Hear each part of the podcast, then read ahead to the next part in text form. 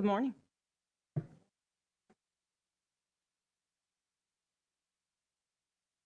My name is Areli. I'm one of the pastors here at the Vineyard, and it's a joy to be with you this morning. Our pastor and Liz and Jeff are in Spain, so we pray for them that the Lord is doing what He called them to do there. We have been uh, talking about leadership, communion, finances, building our faith, building a building.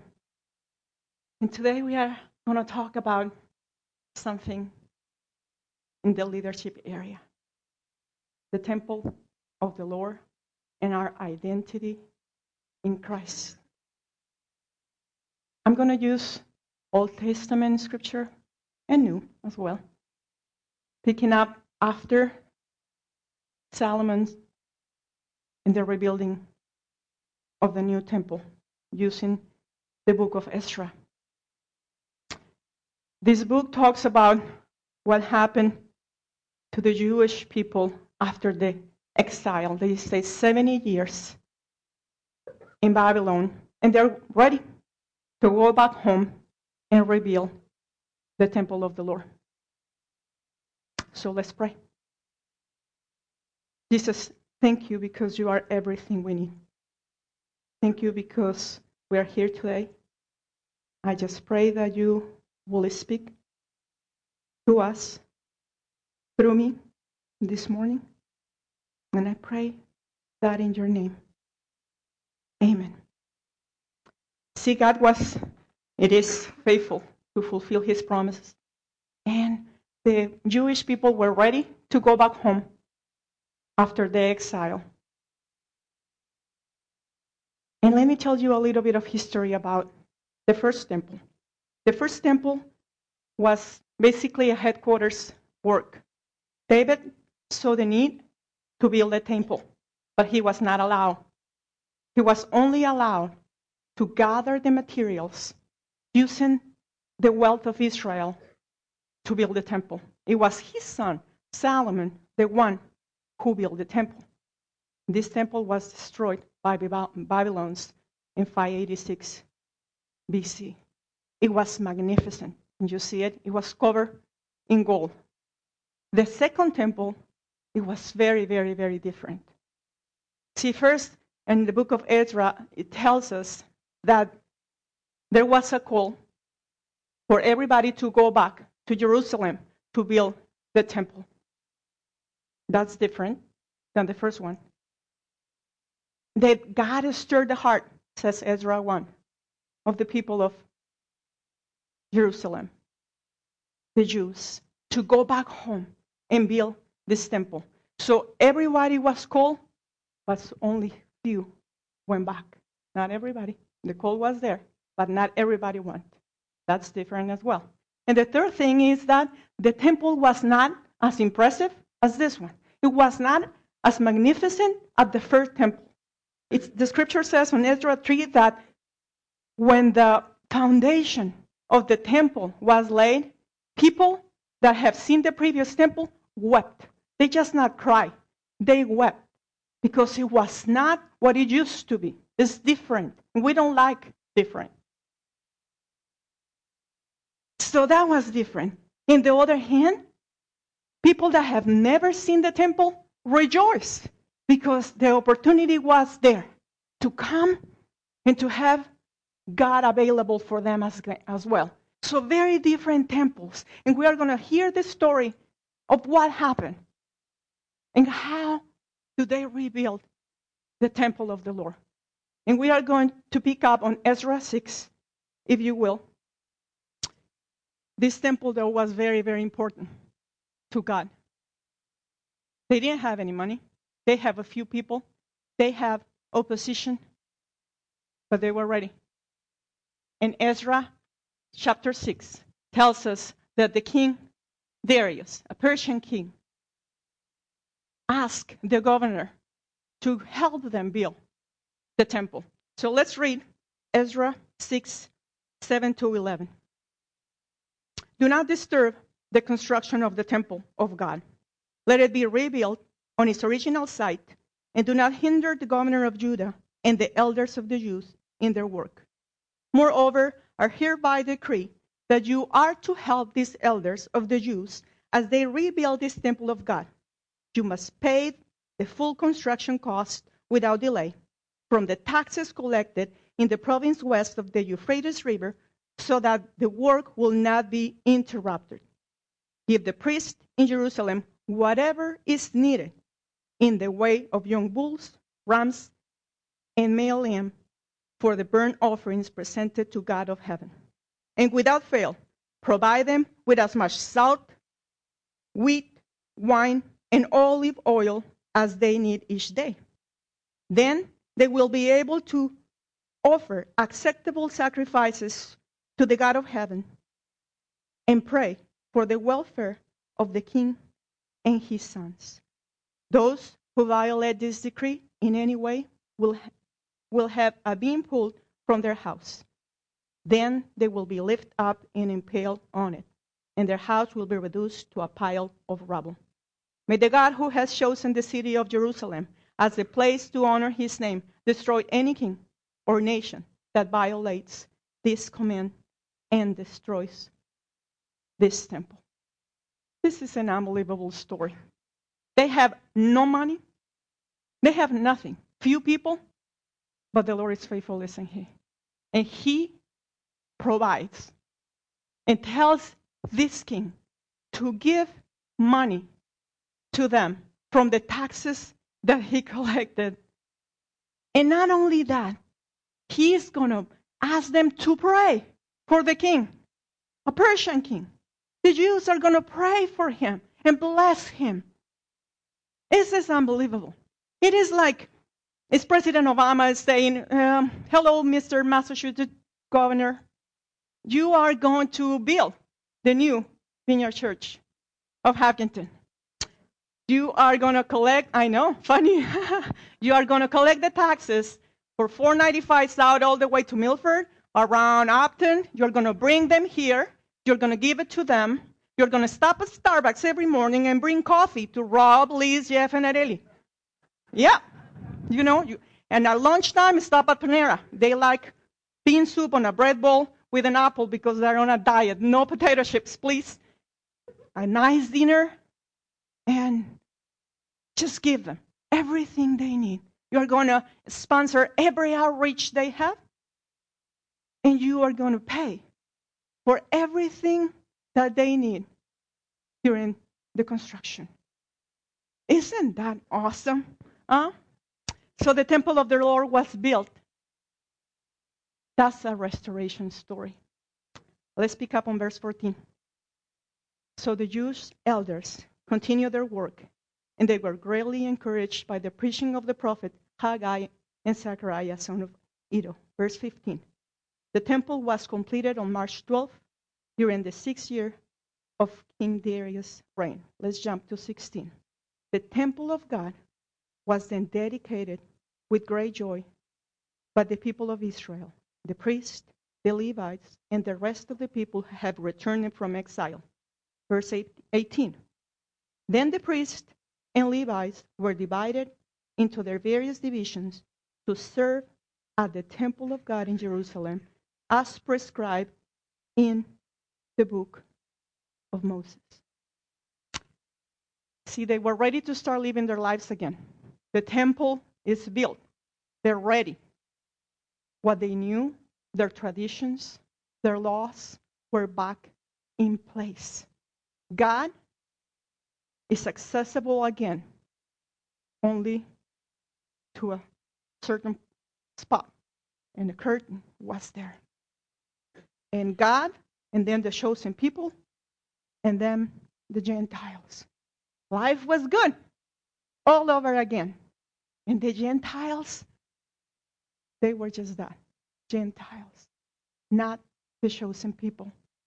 See, they needed to sacrifice a lamb twice a day for their sins. And a lot more sacrifices that needed to do. Why? Because they were not good enough. They were the chosen people. But the Lord cannot be in the presence of sin. He can't. He can still not be in the presence of sin. And they were not good enough. Those lambs were not good enough. They tasted good, I guess, but they were not good enough. So they were right there with the legalism and their systems in place. Maybe you think that the God of the Old Testament is just like, you know, not a good God because they were not there. But He is not. He's not distant. He just cannot be in the presence of sin. He loved His people. You know why He loved His people? Because the Lord, because God is love. He doesn't have love to give. He is love. Is his essence, is his oil, his DNA is love. So he cannot just give love. He is love. And he said this in Jeremiah 31 3. Long ago, the Lord said to Israel, I have loved you, my people, with an everlasting love. With unfailing love, I have drawn you to myself. This is the God of the Old Testament who loves his people. God love is everlasting and unfailing, and it never changes. Let's go and see this, this first video, please.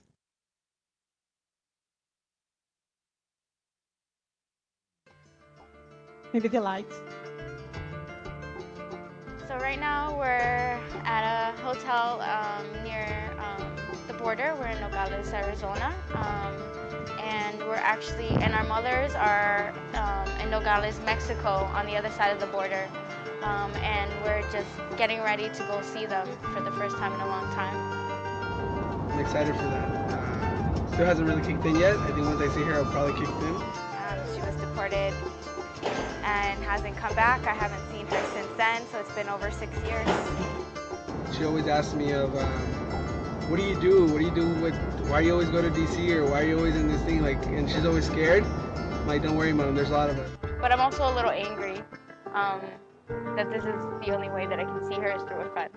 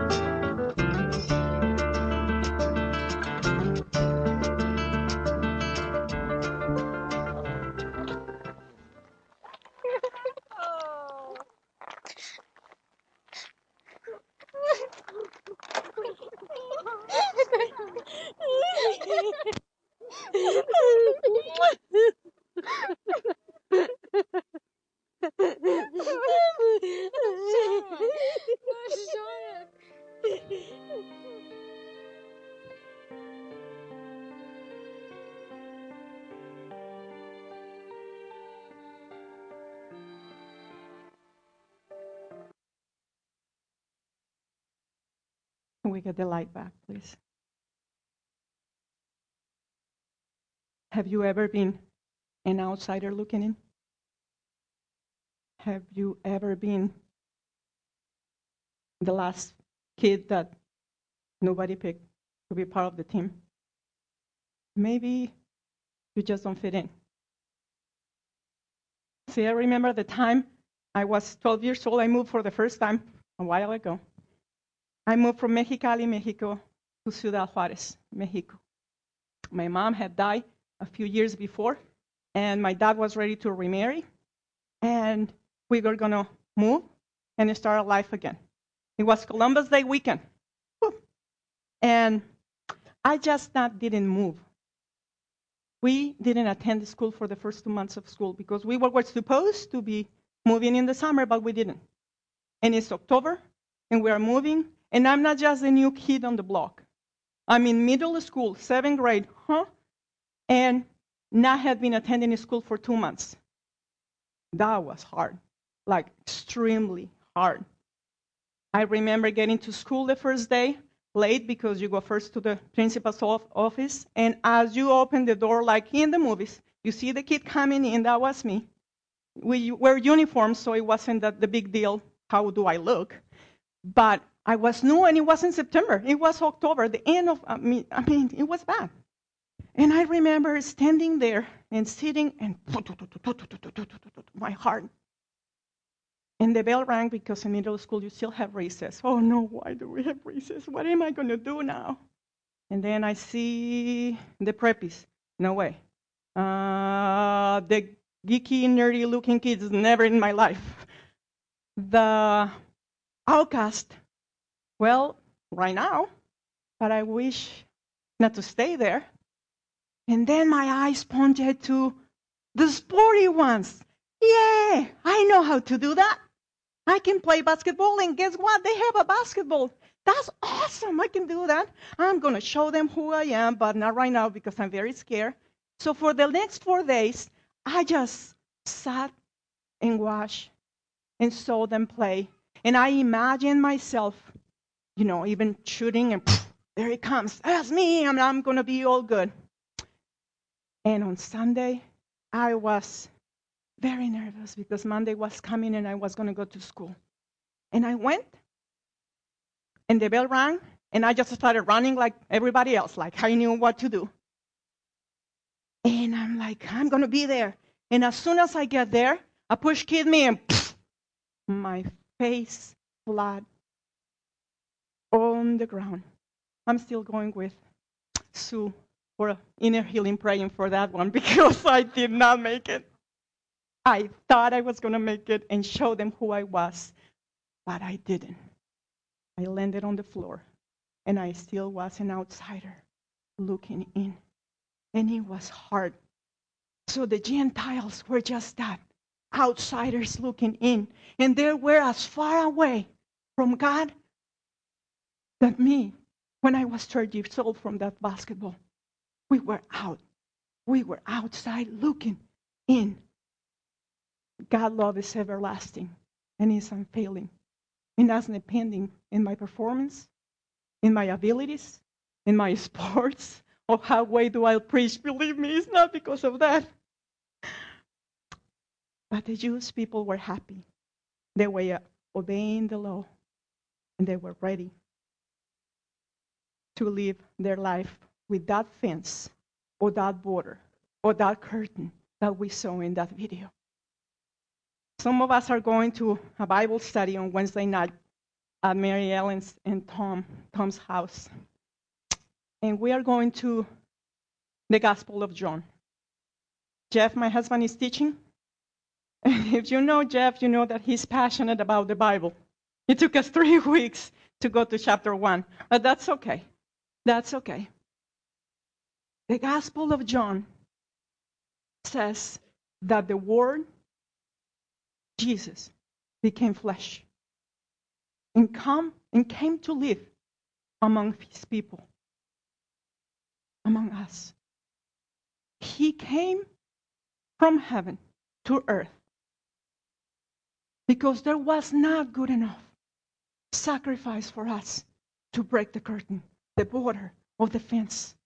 And he came because he rather die for you than live without you. Listen to me. He'd rather die for you than live without you. That's how much he loves us. Let's go to Ephesians. Ephesians 2:11 is going to tell us what did he do? He brought peace to the Jews and hope to the Gentiles. Ephesians 2:11 don't forget that you Gentiles used to be outsiders. Verse 12. In those days, you were living apart from Christ. You were excluded from citizenship among the people of Israel. And you did not know the covenant promises God had made to them. You live in this world without God and without hope. 17.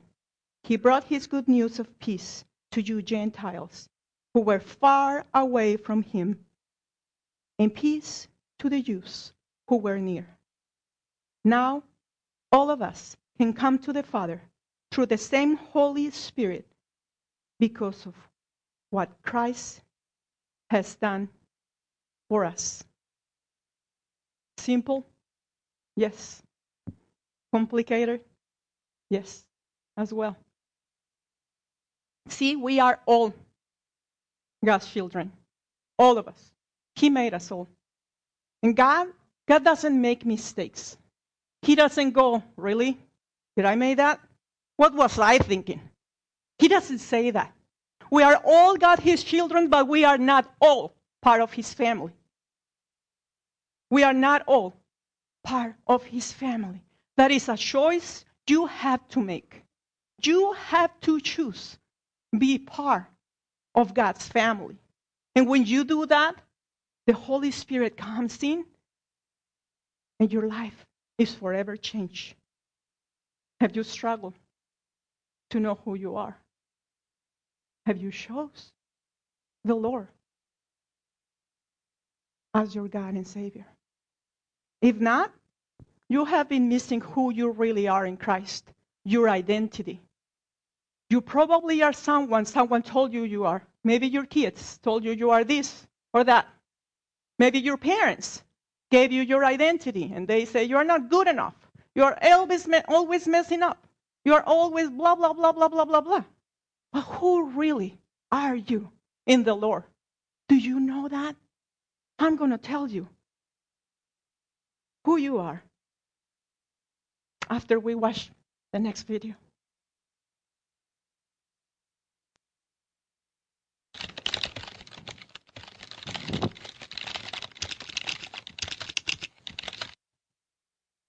Nowadays, it's all about technology, and if you know what you're doing with it, it's very easy for me to take over your life.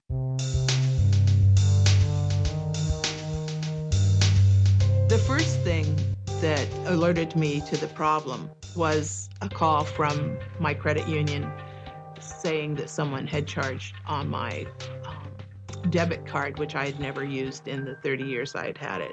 I was able to find her mother's name, her father's name, uh, basically family members that lived in the area, how long it had she had owned her house, um, and when the deed was transferred over into her name. Which, uh, you know, these are security questions. They they would ask me questions, and I didn't know the answer because she had put in the wrong information. And I took over everything, and she didn't even know. I issued new cards. I changed the address. I got a full background credit report on her, registered her on all three uh, credit bureaus that she wasn't ever registered on, changed background information, changed her work history, changed her phone numbers. I changed everything. I held her mail. Um, I was her, and and she couldn't prove that I wasn't. Hmm. I didn't hear that, but it was funny.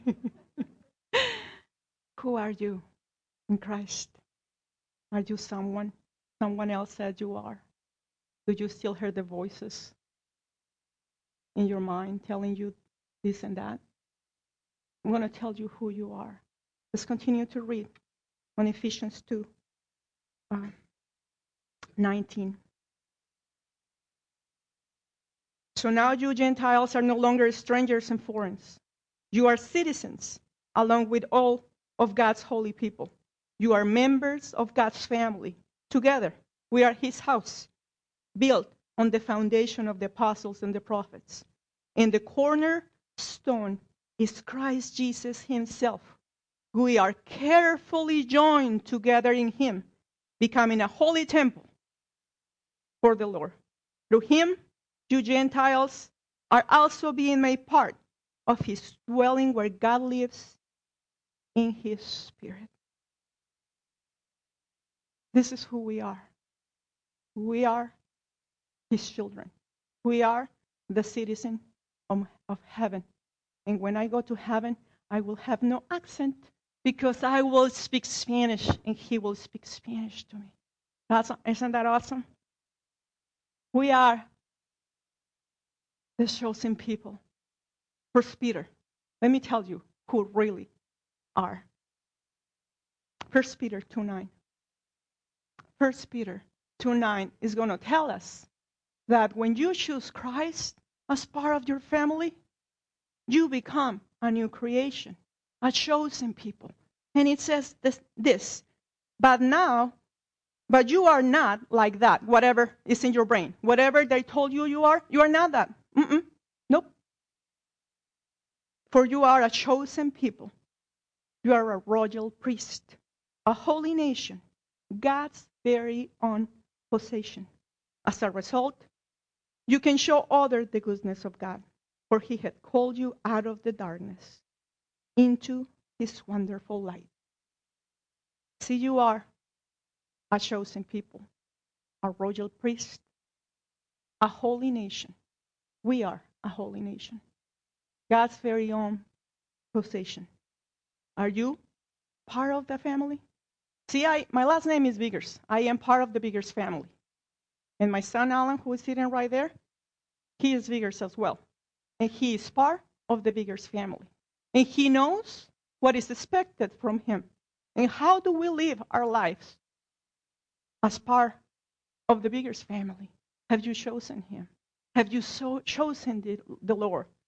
Are you? Is your last name Christ? Is it? Because if, if it is, let me tell you who you are. You are a chosen people, completely acceptable.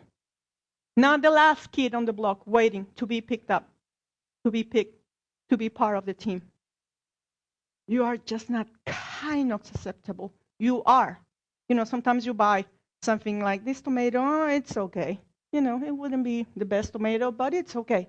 You are completely acceptable because you are chosen. You are a royal priest. Get ready because you are famous. A priest represents God to people. Why do you you don't have to go to a priest to confess your sin? Because you are one. You are a priest, a royal one. We together are a holy nation. We are citizens. That's your identity of chosen people, God's people. That's your community. Together, we build the temple of the Lord. There is no more curtain. There is no more fence or border that separates us because Christ came and died for us. And that is who we are. We are. Why do we need a new building? Why do we need to make more space? Because let's keep reading right there on 1 Peter 2 9. As a result, you can show others the goodness of God who had called you out of the darkness into his wonderful light. So we have what? A calling to go and tell, tell others about the goodness of God. And that is why we need a new building because, first of all, they don't fit there. The ones right there in the back, they don't fit either. And we, we are very tight. We don't have a lot of parking. And we need a calling. Are you a royal priest? Are you really the one that heard the call like the Jews did and went back home to rebuild the building, the temple? Or are you just like one like going to stay in Babylon? You know? This summer, our kids were excited about something. We wanted to participate in this new building campaign. And we told them that the Lord is our shepherd. And he's going to guide us to where? To green pastures. And the ones here are a little dry. There is not enough of pastures. And sheep, they keep eating the same dirt, uh, grass until it becomes dirt. That's the truth. Go Google it. So the kids made this little pig bank in a shape of a sheep. And they collected, and I'm not going to dump it because I will make a lot of noise. But they collected all this money. See, they wanted to participate on the new pastures. And they were excited coming with the little sheep and dumping all the coins in there. Still time, still time to bring coins.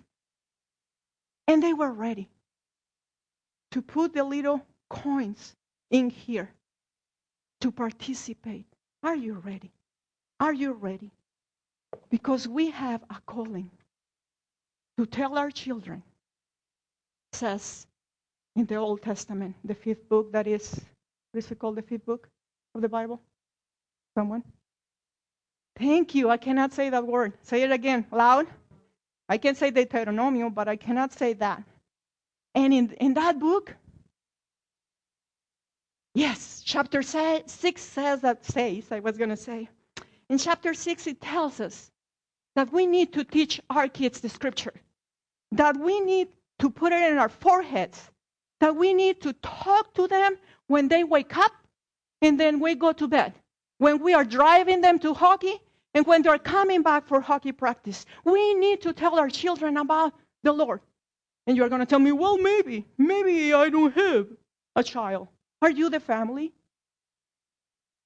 of God? Have you chosen Him? Is your last name Christ? Then that is expected for you, from you as well. Well, well, well, well. Maybe I don't want to do that. Is He stirring your heart? Maybe you don't want to do that. Let me tell you another thing you can do on Acts 26 17. Yes, says the Lord, I am sending you to the Gentiles, you, you, the Gentiles, to open their eyes so they may turn from darkness to light and from the power of Satan to God. Then they will receive forgiveness for their sins and be given a place among God's people who are set apart by faith in Him, in me. So maybe you don't have children and you don't want to tell them about the scripture in the morning and at night. What about this growing? What about this going to the Gentiles? If you are part of family, the family of God, He's going to ask you to do three things. He's going to ask you to do the best you can in the place you are now with what you have. Three things are required for the one that is part of the family of the Lord. Do the best you can. Just that. Not less, not more. Just the best you can. And it's what I tell my child too. In the place you are now. Hello, here you are. With what you have. We are not asking for what you don't have. For what you have right now, that's what we are asking the Lord. The, the Lord is asking for you to do. It's very simple. Maybe you lost your identity. Maybe you don't know who you are in Christ. Maybe you're not part of His family. I'm going to close with that in mind. I'm going to close with you thinking that are you part of the family or not? See, in the mornings before the service, there is a group of people that come and they meet at the crying room. they cry sometimes. and they come here to pray for the service, for the one who's speaking, and for you. And I want to ask Kevin to see, to tell us what happened this morning, the prayer room.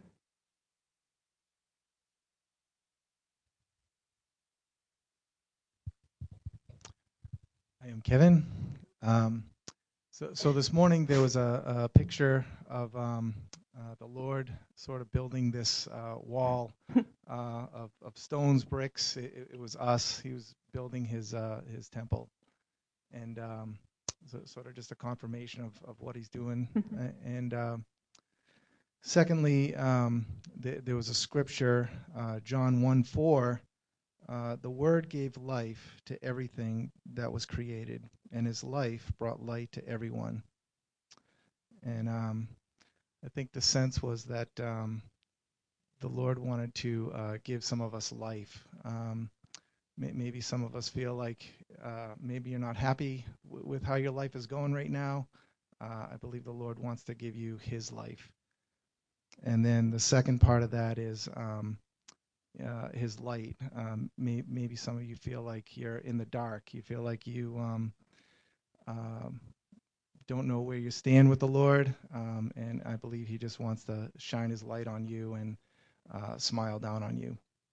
Um, so, if you'd like prayer for uh, any of that or, or anything else, um, we'll have our prayer team up here this morning. We're sporting these new tags just for your benefit, so um, you know that we're um, we, we've had some training. We're known by the leaders, and that uh, to the best of our ability, we want to be safe. Um, thanks. So I'm going to ask, thank you, Kevin, the worship team.